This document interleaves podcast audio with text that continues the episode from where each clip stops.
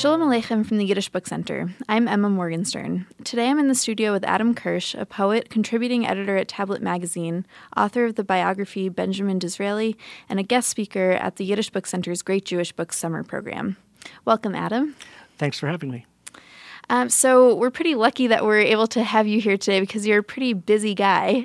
I guess so, but I'm excited to be here. I've never been to the center before, and I'm looking forward to seeing everything.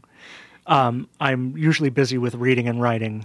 Right. So, can you tell me a little bit about what you are working on currently? Uh, well, I write a column for Tablet, the online Jewish magazine, and uh, I write for the New Republic as well. And uh, that's what I'm doing most of the time. And I uh, recently wrote a book about Lionel Trilling called Why Trilling Matters. That was my most recent book. Okay, great. So you're writing mostly literary criticism for. Exactly, yeah. Mm-hmm. Uh, mostly writing about books um, and then some poetry on the side when I have the chance. Mm-hmm.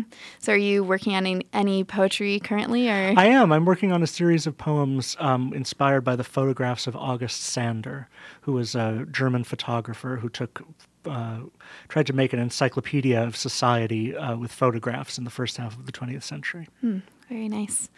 Um, so I've been wondering as I've been looking through all of your work preparing for this interview, what is your first love? Is it poetry? Is it criticism? Is it Jewish literature as a whole? I'd have to say my first love is poetry. That's what I um, sort of started out doing and what I would really like to be able to do best. Um, but everything else that I do, which is mainly literary criticism, I think is connected to that. So um, I see them as two parts of the same same enterprise. Mm-hmm. Uh, and Jewish literature, I have always sort of grown up with and was raised with. And as I've gotten older, I've been exploring it more on my own and more facets, um, unfortunately, in English, which is the only language that I'm really good enough at to, to read in. Um, but it's definitely uh, something that I'm very interested in. And what was your entry point into Jewish literature? Well, I was raised in a conservative um, household. I went to Hebrew school. I was bar mitzvahed and and uh, went to synagogue, and so I was exposed to a lot of things early on, um, including non religious literature. Uh, my father is also a writer and had lots of books in the house, which he uh, shared with me, which I learned from. So I, it's sort of something that's always been part of my, my mental world. Uh, and as I've gotten older, I've sort of gotten to realize how many of the things I'm interested in are related to Jewishness or intersect with it in some way. Mm-hmm. What are do you have some examples of some of those works that you realized later were connected to Jewishness? Well, I think uh, as I've gotten older and started to read people like Walter Benjamin, for example, um, or Isaiah Berlin, uh, a lot of writers who I'm interested in as political thinkers or as literary thinkers are not just Jewish, but come out of a Jewish tradition and background, and the range of their concerns has a lot to do with Jewish history, both earlier and history in the 20th century. Great. And would you consider the poetry you write Jewish poetry?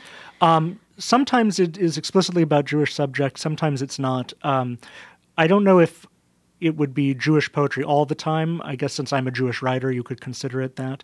Uh, but I think of Jewish a Jewish writer is probably an identity, and then it's sort of the address where you start from, and from there you can write about all different kinds of things. Just as an English writer, a French writer, um, any kind of writer has the whole universe at their disposal to write about. Mm-hmm. And do you feel like you have some voices that are more Jewish than others in your writing ever? Um, I think that when I'm writing about uh, politics or writing about certain kinds of intellectual issues, uh, I do tend to think in Jewish terms. Um, when you're writing about uh, other things in, in, certain kinds of literature, it's not directly relevant. Um, but I think it does inform my worldview, my understanding of, of history and of literature in a basic way. Mm. Um, so, no, no, go ahead. Okay. Um, so I'm just wondering, you're so you're speaking to the 18 high school students in the Great Jewish Books program tonight. That's right. Um, so what are you hoping to convey to them in your talk and discussion? Well, we're going to be looking at three poems tonight. We're going to look at uh, a poem called "The Alphabet" by Karl Shapiro, who's an American poet, uh, "Psalm" by Paul Celan, who was a German poet, and a poem called "I Want to Confuse the Bible" by Yehuda Amichai, who's a Hebrew poet. None of them Yiddish, unfortunately. Mm-hmm. Um, but what I'm going to be talking about is how these three Jewish poets, all of them writing in the second half of the 20th century, but in different languages and different parts of the world, uh, all have a lot in common. And one of the things they have in common is the Bible and how they think about the Bible um, and how they sort of write with it and against it and put it to their own uses. Hmm. And I have sort of a big question, mm. which is uh, what do you think the place of poetry is in Jewish literature currently or throughout history? well, I mean, if you go back to the very beginning, much, the Bible is the great sort of source of poetry, the Psalms and in other books as well. Um, and then you have the poetry of the Spanish Golden Age. Uh, there's the great flourishing of Yiddish poetry in the early 20th century. So there have definitely been moments when Jewish literature has been poetry centered. Uh, when I'm thinking about American Jewish writing, in the 20th century, you don't think first of the poets, I think. You think first of the novelists. You think of Saul Bellow or Philip Roth or people like that. Even though there are and have been a number of important American poets who are Jewish, for instance, Allen Ginsberg, uh, who wrote a whole book called Kaddish, which is um, sort of saturated in Jewish liturgy. Uh, but I think that in American culture as a whole, poetry is fairly uh, minor pursuit, uh, and that's reflected in all different parts of the poetry world. Mm-hmm.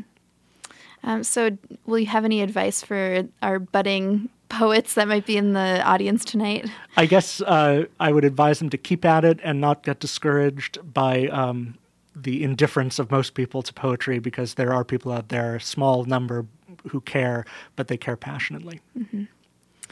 Um, and what are you looking forward to hearing from the students tonight? Do you think? oh well, I'm I'm very interested to hear how they think of themselves as Jewish writers. I mean, there's a sort of generation difference between me and the students that I'm going to be meeting tonight, and I'd be very interested to hear how they think of themselves as young people, as Jewish writers, what their Jewishness means to them in a literary way, and also in other ways too.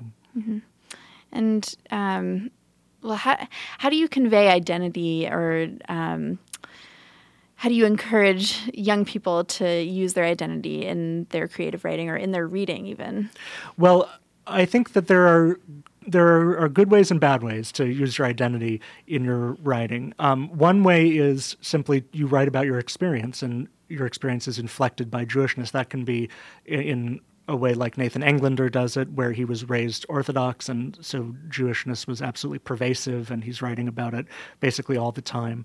Um, or it can be in a much more sort of oblique way. I recently read a novel by a novelist named Joshua Henkin, which is about a Jewish family in upstate Massachusetts uh, in the Berkshires, and they have a completely secular lifestyle, but there's still sort of Jewish elements to their thinking about politics and how they think about what's going on in Iraq, for example. This is a novel called The World Without You, which is set uh, during the Iraq War. Uh, I think that for me, uh, identity matters less in the sense of uh, just writing about being a Jew. That in, in and of itself is not inherently interesting, just like just being anything is not necessarily interesting. It has to do with how you think about history, how you think about the intersection of Jewish history and American history, and how we as American Jews got to be where we are and how we got to be the way we are. Um, for me, that's the most interesting path into it.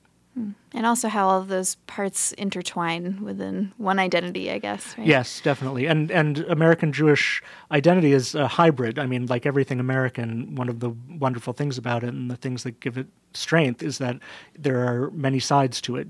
As Jews, we have a history reaching back thousands of years, uh, which has one kind of lesson, maybe, or one set of experiences.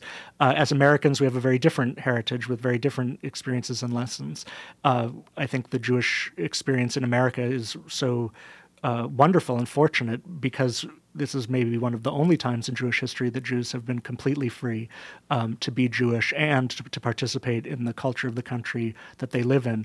Um, the National Yiddish Book Center is a great example of that. I mean, this is a country where there was very little Yiddish uh, Yiddish history. There was maybe a half century of Yiddish literature in America, and yet this is the place where you can come to have the repository and to study it.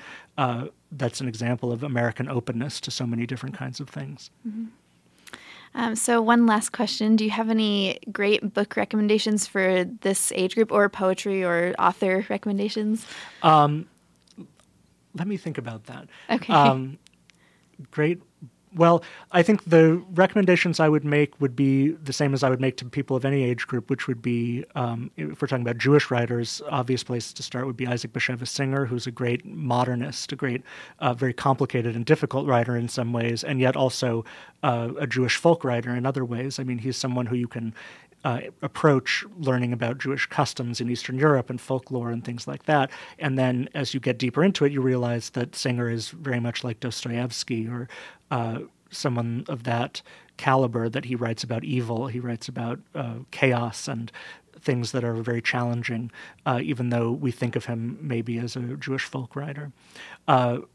And then as one reads more in Jewish literature, there's uh, Yehuda Amichai is someone who I would definitely recommend even reading him in English translation as I do.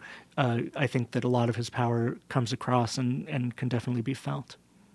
Great. Well, thank you so much for joining me. Today. Absolutely, my pleasure. All right. You've been listening to a production of the Yiddish Book Center in Amherst, Massachusetts. For additional interviews and conversations, please visit yiddishbookcenter.org slash audio. I'm Emma Morgenstern. Sei mir stark und gesund, be strong, be well, and tune in again soon.